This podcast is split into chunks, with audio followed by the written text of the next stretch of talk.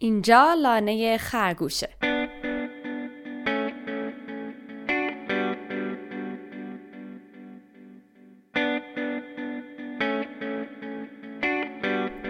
این قسمت بیست و یک از سفرهای ما به لانه خرگوشه. عنوان این قسمت صنعت بیچارگی.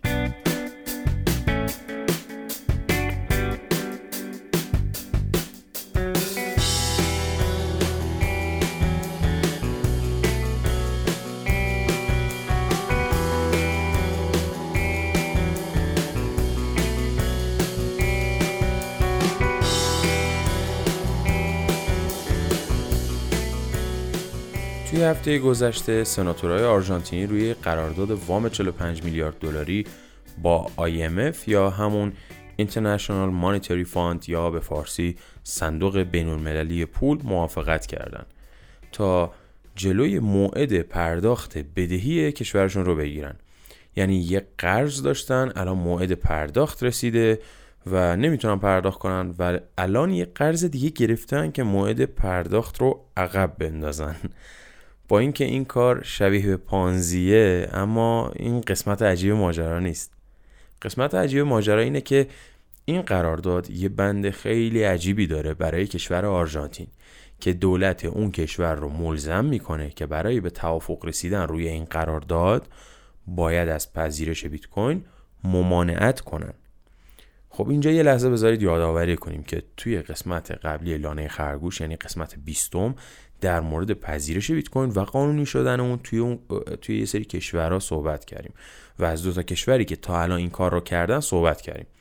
در مورد اینم گفتیم که صندوق بین‌المللی پول و خیلی جای دیگه مخالفت خودشون رو با این وضعیت اعلام کردن و از نگرانیاشون از همچین تحولاتی توی عرصه جهانی حرف زدن رو گفتن.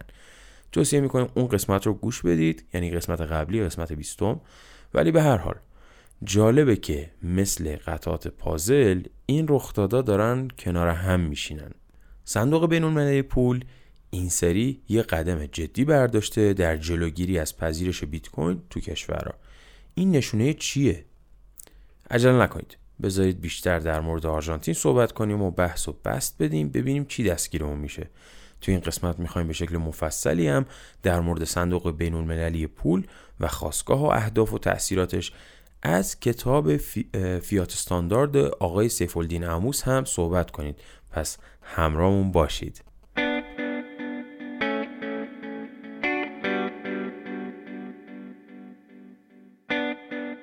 قبل از اینکه پادکست رو شروع کنیم یه پیام سریع از اسپانسرمون براتون داریم. هشبان یه مرکز تعمیرات دستگاه‌های ماینره. شما اگه ماینر باشین و دستگاه ماینرتون خراب شه، آسون‌ترین راه برای تعمیرش کمک گرفتن از مجموعه هشبانه که گواهینامه بین‌المللی تعمیرات ماینر هم دارن. هر جای ایران که باشید میتونید از طریق سایت هشبان یعنی هشبان دات کام سفارشتون رو آنلاین ثبت کنید و بعدش ماینرتون رو براشون بفرستید تا در کوتاه‌ترین زمان ممکن براتون تعمیرش کنن. در ضمن میتونید به صورت آنلاین هم مراحل تعمیر دستگاه رو پیگیری کنید و ببینید دستگاهتون تو چه مرحله‌ایه. بعد از تعمیر دستگاه وقتی که اون رو تحویل گرفتید هم هفت روز مهلت تست دارید.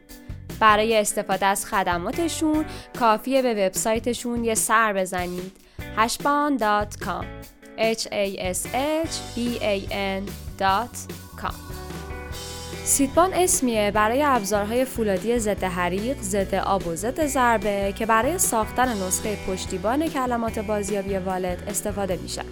شما هر کیف پول بیت کوینی که استفاده کنید موقع راه اندازی به شما دوازده یا بیست و چهار کلمه میده که برای بازیابی کیف پول خیلی مهم هستن و اگر از دستشون بدین بیت کوینتون از دست میره.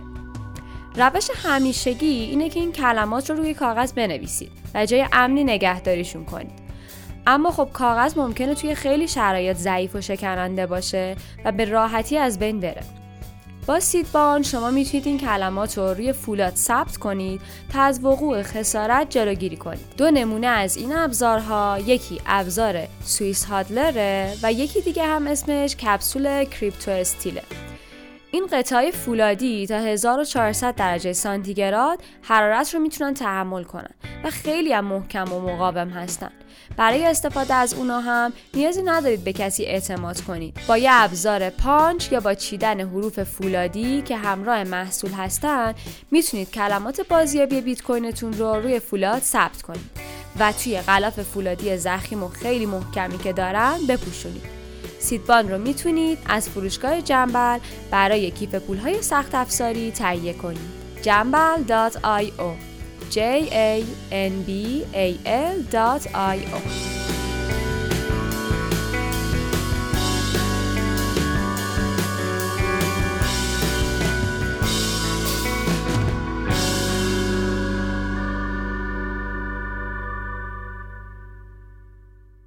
توی یه سال اخیر صحبت‌های زیادی از تمایل آرژانتین به پذیرش بیت کوین میشد و یه سری شایعه‌ها و سرتیترها از اونجا بیرون میزد.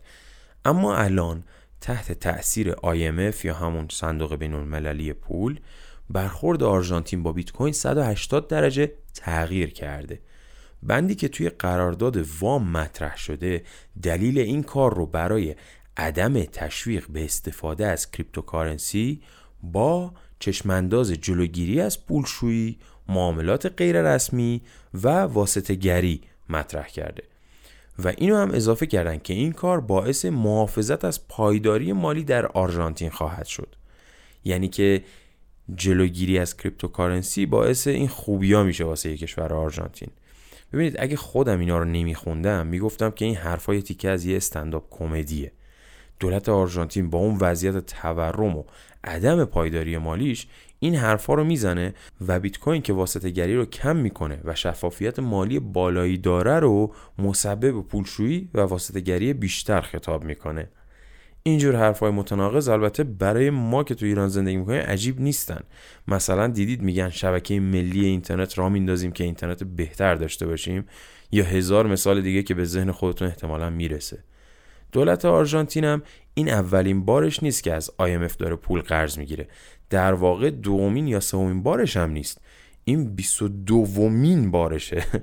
من جدی اینا رو از روی خبرها دارم میخونم. اصلا شوخی یا حرف طنز نیست. ولی ادامه بدیم. قول میدم طنز ماجرا اینجا به بعد یه ذره کمتر شه. نرخ سالانه تورم توی آرژانتین تا همین دو سه ماه پیش توی فوریه عدد پنجاه و دو درصد رو ثبت کرده.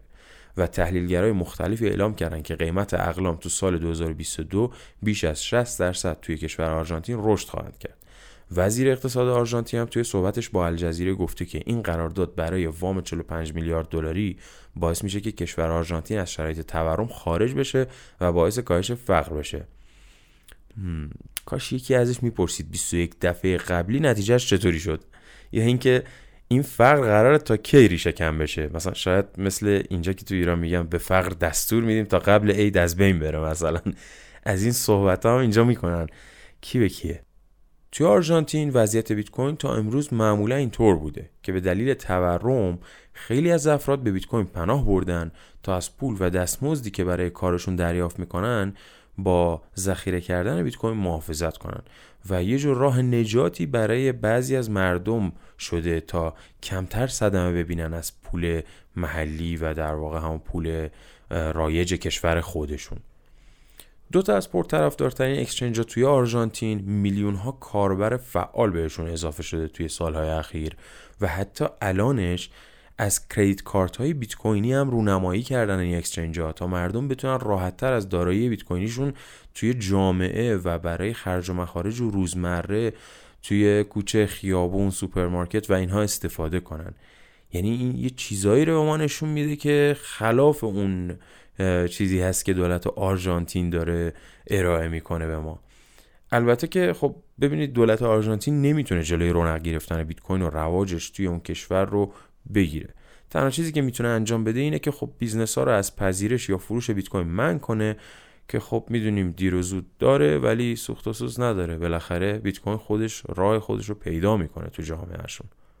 من این اخبار رو که داشتم میخوندم به صورت اتفاقی دیدم که سیف‌الدین عموس نویسنده اقتصادی فعال که در مورد بیت کوین هم زیاد مینویسه در مورد این موضوع نظراتی داده که برام جالب بودن. بذارین کامنت هایی که در مورد این موضوع نوشته رو براتون بخونم. که خب همین اول بگم که ما رو بیشتر کنجکاو میکنه که در مورد آی ام اف یا همون صندوق بین المللی مطالعه‌ای انجام بدیم که در ادامه سراغ اون هم میریم. سیف الدین توی کامنتاش گفته که دولت آرژانتین یکی از بهترین دولت‌های جهان در نابود کردن ارزش پول ملی خودش در چند دهه اخیر بوده. چرا باید صندوق بین المللی پول به همچین دولتی چهل و پنج میلیارد دلار قرض بده؟ آیا این کار به منظور جلوگیری از تمایل شهروندان آرژانتینی به جایگزین‌های پولی دیگه نیست؟ پول ملی آرژانتین یه پول در حال تورم مستمره که مردم از دست اون میخوان خلاص بشن. چرا صندوق بین المللی پول حق مردم آرژانتین به انتخاب آزادانه واحد پولی که ترجیح میدن رو انکار میکنه؟ کشورهایی که از صندوق بین المللی پول قرض میگیرن دولت‌های مرده هستن که هر موقع موعد پرداخت بدهیشون میرسه به دنبال وام جدید و بدهی‌های بیشتری میرن تا موعد پرداخت رو به تأخیر بندازن. اصلا صندوق بین المللی پول چهل و پنج میلیارد دلار رو از کجا میاره که بتونه به دولت دو سالار آرژانتین برای بیست و دومین بار پرداخت کنه؟ سیف الدین بعدش در پاسخ به این سوالی که مطرح میکنه میگه صندوق بین المللی این پول رو از تورم بانک‌های مرکزی کشورهای با اقتصاد بزرگتر به دست میاره و هرچه دولت‌های دزد کشورهای ضعیف فلاکت بیشتری رو باعث میشن، آی ام اف انگیزه بیشتری داره که از سمت بانک‌های مرکزی بزرگ تقاضای چاپ پول کنه و تورم بیشتری هم ایجاد کنه. صندوق بین المللی و بانک‌های مرکزی بزرگ به این دزدا نیاز دارن تا خودشون بتونن به دزدی ادامه بدن. به این شکل صندوق بین المللی پول هیچ وقت درش تخته نمیشه و مسلماً بودجه‌ش هم تموم نشدنیه. اما خب انگیزش چیه؟ چرا باید همچین کاری کنه؟ با این کار آی ام اف کشورها رو از ارتقا به استاندارد طلا یا که شاید در آینده استاندارد بیت کوین منع میکنه. چرا که رواج استاندارد پولی ساندمانی مثل طلا یا بیت کوین میتونه باعث تجمیع ثروت و بهبود شرایط اقتصادی کشورها بشه و این امر خودش باعث جلوگیری از وضعیت فعلی و قطع شدن شاهرگ حیاتی صندوق بین المللی پول میشه. یعنی جلوی خلق پول و اعتبار گرفته میشه. این رشته توییت سیف الدین منو یاد کتاب استاندارد بیت کوین و کتاب استاندارد فیات که سیف الدین عموس نوشته میندازه. توی کتاب استاندارد فیات به خصوص در مورد تاریخچه صندوق بین المللی پول خیلی صحبت شده و از اینجا به بعد میخوایم که بخشای از اون کتاب که در مورد شکلگیری فیات و نقش آی ام اف هست رو براتون بگیم تا بیشتر با این نهاد و تأثیرش توی دنیای فیات و سلطه دلار آشنا بشین. از کتاب استاندارد فیات ما خیلی چیزا رو میتونیم در مورد آی ام اف و بانک‌های مرکزی و پول فیات و اینها یاد بگیریم. سیف الدین توی کتابش می‌نویسه که شبکه فیات حول محور صد و نود بانک مرکزی عضو صندوق بین المللی پول شکل گرفته. همچنین ده ها هزار بانک خصوصی با تعداد بیشماری شعبه در اغلب نقاط دنیا هم اینو در واقع تکمیل میکنن. شبکه پول فیات در این دوره از تاریخ به پذیرش جهانی دست یافته و تقریبا تمام افراد روی کره زمین یا از یک گره فیات یا همون که همون بانک میتونه باشه استفاده میکنن یا که کاغذهای پول فیات که توسط همون بانک ها صادر شدن رو تو دستشون دارن و استفاده میکنن. شبکه فیات نه داوطلبانه است و نه اختیاری. برخلاف بیت کوین که یه شبکه اختیاری و داوطلبانه است و حتی تنبیه و مجازات و اینها هم نداره توی شبکه بیت کوین، ولی شبکه فیات این شکلی نیست. شبکه فیات رو میشه به یک شبکه نرم افزاری مخرب و اجباری تشبیه کرد، چرا که بجز تعداد معدودی از قبایل بدوی و منزوی در دنیا که هنوز شبکه فیات به اونها تحمیل نشده، تمام انسان‌های دیگه در دنیا تحت اجبار شبکه فیات هستن.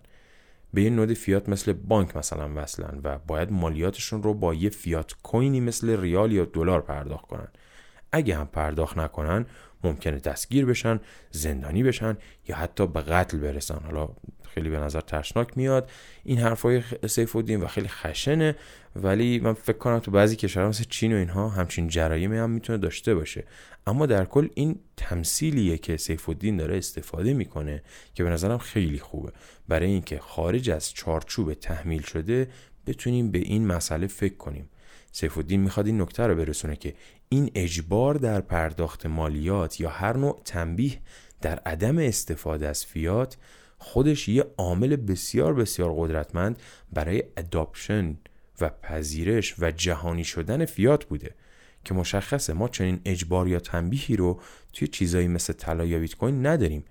همونطور که میدونید و احتمالاً تجربه کردید، نه اجباری در استفاده از طلا یا بیت کوین هست و نه تنبیهی در عدم استفاده از اون. اما توی سیستم پول فیات شما اگر در واقع بخواین یه چیز دیگه ای رو جایگزین کنید، مثلا یه بیزنسی رو راه بندازید و از پول فیات استفاده نکنید، بخواین بیت کوین استفاده کنید، ممکنه تحت یه سری قوانین شما واسهتون جرم انگاری بشه و مجرم شناخته بشید. پس از ترس این ماجراست که شما سعی میکنید از فیات استفاده کنید. این همون چیزیه که سیف‌الدین داره اشاره میکنه.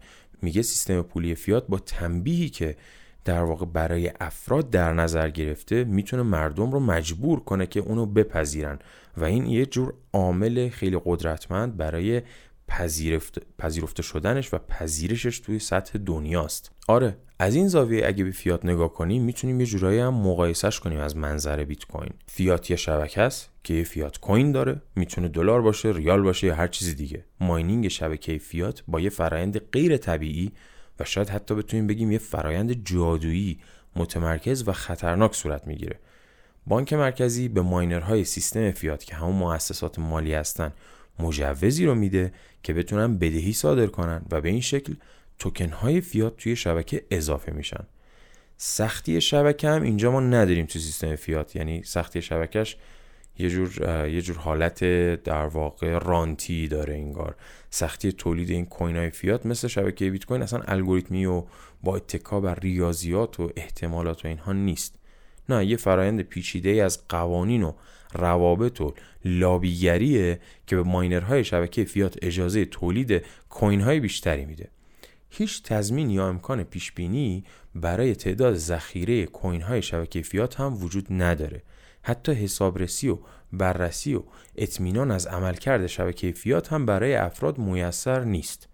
اینجا دیگه مثل الگوریتم اثبات کار توی بیت کوین نیست که بتونیم بررسی و حسابرسی کنیم و از آینده اطمینان داشته باشیم.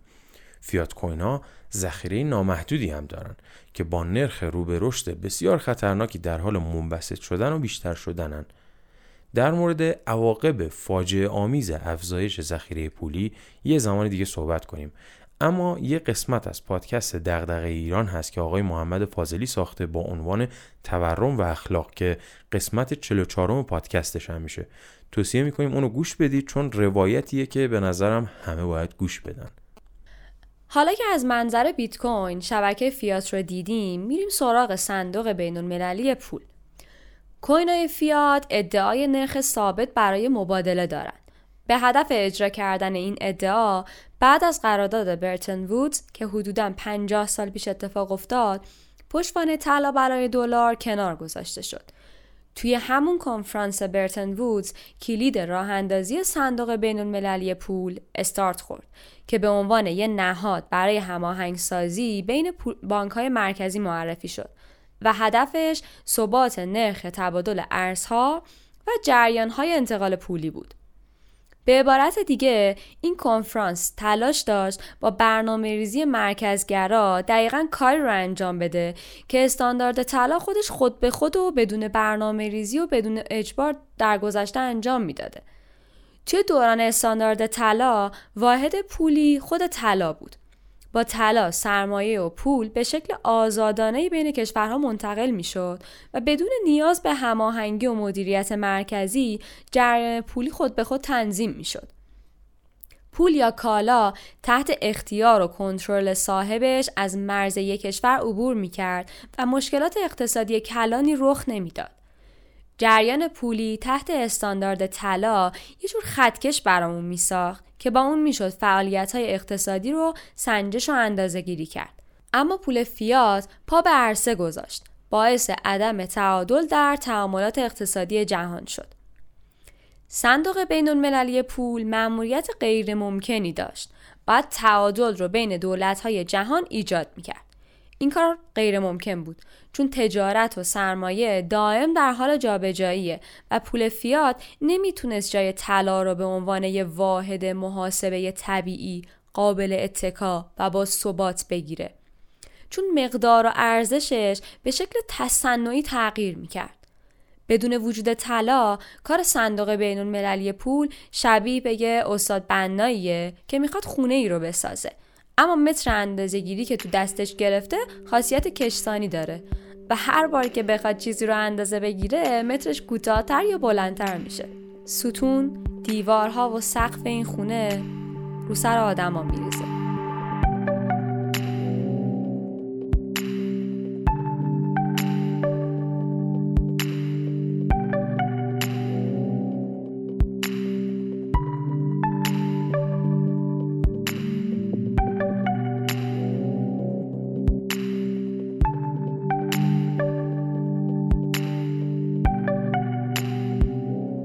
سیف‌الدین میگه که نقش اصلی صندوق بین‌المللی پول اینه که لندر اف لست ریزورت باشه، یعنی یه جایی باشه تو کل دنیا وقتی دولتی نیاز بحرانی به پول داشت از آی ام اف قرض بگیره و با کمک فدرال رزرو آمریکا آی ام اف همیشه تونسته که خلق پول رو اعتبار کنه و با بانک‌های مرکزی کشورهای مختلفی پول قرض بده. سیف‌الدین تأکید میکنه که این نکته خیلی مهمه که بدونیم وجود صندوق بین‌المللی پول توی این سیستم برای حفظ نقش دلار به عنوان ارز رایج و غالب در جهان خیلی ضروریه. بدون وجود یک قرض دهنده پول تو دنیا، خزانه دلاری همه کشورهای جهان سومی و بانک‌های مرکزیشون ته می‌کشید و اون وقت بانک‌ها و افراد توی این کشورها مجبور بودن ارزهای دیگه‌ای یا که حتی طلا رو توی معاملات بین‌المللی و اقتصادشون استفاده کنن. حضور آی ام اف برای بیرون کشیدن این دولت‌ها از مخمسه و تزریق کردن دلار به کشوراشون باعث میشه که دلار بتونه نقشش رو به عنوان پول غالب توی دنیا ادامه بده. اما این کار برای مردم اون کشور ضروری نیست. مردم اگه اجباری از سمت دولتشون بهشون تحمیل نمیشد، از هر ارزی که ترجیح میدادن یا که از طلا برای کسب و کارشون توی تعاملات اقتصادی بین‌المللیشون استفاده میکردن. سیف‌الدین به این نکته جالب دیگه هم اشاره میکنه. سیف‌الدین میگه که این اصلا اتفاقی نیست که آی ام اف اعضای خودش رو از پذیرش طلا یا گذاشتن طلا به عنوان پشتوانه برای پول کشورشون منع میکنه، چرا که وجود طلا خود به خود نقش هدف و تأثیرگذاری تصنعی آی ام اف رو از بین میبره. توی شرایطی که استفاده از طلا برای تجارت و تعاملات جهانی مجدد رایج بشه، دلار نقش خودش رو از دست میده و به همین دلیله که صندوق بین‌المللی پول نسبت به طلا اینقدر خشونت از خودش نشون میده.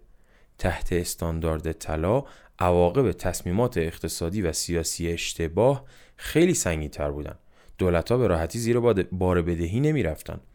عمر فساد کوتاه‌تر میشد چون دولت سریعاً ورشکست میشد. اما تو وضعیت فعلی دولت مردا و رهبرای سیاسی بدون دغدغه از سوء مدیریت و فساد به کارشون ادامه میدن و هر موقع که شرایط بحرانی بشه مجددا وامی از صندوق بین‌المللی پول میگیرن و هزینه‌اش رو هم از جیب شهروندای فعلی و شهروندای آتی کشورشون برمیدارن. سیف‌الدین عموس میگه که نقطه شروع فعالیت‌های آی ام اف توی دهه هشتاد میلادی بود که کشورهای زیادی نیاز به پول داشتن و آی ام اف در مقابل وام‌هایی که به اون کشورها ارائه می‌کرده، سیاست‌هاش رو مثل سیاست‌های مالی، یخص مالیات و ترویج بیچارگی برای مردم اون کشور به اون کشورها صادر می‌کرده. به جز اون منابع یا تجارت‌های ارزشمندی از اون کشور رو هم تصاحب می‌کرده. اما یه بهتر نبود یه بار شرایط ابر تورمی برای کشوری اتفاق بیفته و دولتش رو از بین ببره تا با یک دولت منظمتر و کارآمدتر جایگزین بشه؟ برای یک بار و همیشه تورمی که دهه‌ها طول می‌کشه یا سیاست‌های نظارتی غیرعادلانه بر تجارت و کسب و کار افراد، حمایتگری و حمایت از تولید داخلی غیرعاقلانه و همه این سیاست‌ها برچیده بشه. یه حرف جالبی هم ران پال میگه که خلاصه خیلی از حرفایی که تا الان گفتیم. میگه که حمایت‌های پولی بین‌المللی چیزی نیست مگر گرفتن پول از مردم فقیر یک کشور ثروتمند و قرار دادن اون پول در جیب مردم ثروتمند یک کشور فقیر. در آخر بد نیست که اشاره کنم خواص و ویژگی‌های بیت کوین به گونه‌ای هستند که ایده قرن بیستمی از پول، بدهی، وامدهی به دولت‌های فاسد و ناکارآمد و غیره رو منحل می‌کنه. بیت کوین میتونه راه خروج یا جایگزینی باشه برای این صنعت بیچارگی شبکه فیات.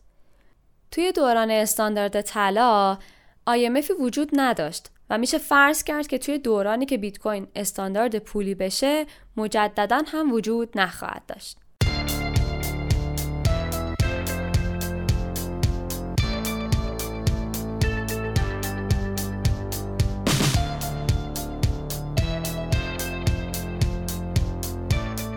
ترجمه کتاب استاندارد فیات سیف‌الدین عموس هنوز چاپ نشده، ولی یه خبر خوب اینه که آقای امین حسین خالقی در حال ترجمه این کتاب هستن و بارها دیدیم که توی شبکه‌های اجتماعی خودشون به خصوص توییتر از پیشرفت ترجمه این کتاب صحبت کردن و فکر می‌کنیم که توی مرحله‌های نهایی خودش باشه. البته کتاب دیگه سیف‌الدین عموس یعنی استاندارد بیت کوین ترجمه شده و به فارسی موجوده و فکر کنم چند ترجمه مختلف هم ازش وجود داره که با یه سرچ ساده احتمالاً بتونید پیداش کنید.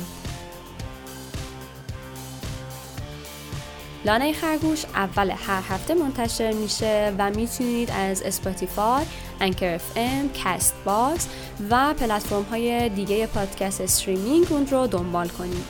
علاوه بر اون توی کانال تلگرام و یوتیوب ضیا صدر هم هر قسمت آپلود میشه. کافیه اسم لانه خرگوش رو به فارسی توی این پلتفرم ها سرچ کنید تا بتونید ما رو پیدا کنید. برای دسترسی مستقیم همه پلتفرم های ما توی انکر قرار داره. فقط کافیه anchor dot f m slash r h j رو تایپ کنید. a n c h o r .fm/rhj. صفحه پادکست ما رو فالو یا سابسکرایب کنید که از منتشر شدن قسمت‌های جدیدش مطلع بشین و بتونید اون رو دنبال کنید. اگه نظری یا پیشنهادی هم دارید میتونید با توییتر زیا یا توی بخش کامنت‌های پادکست با ما در میون بذارید. فعلا تا هفته بعد و قسمت بعدی.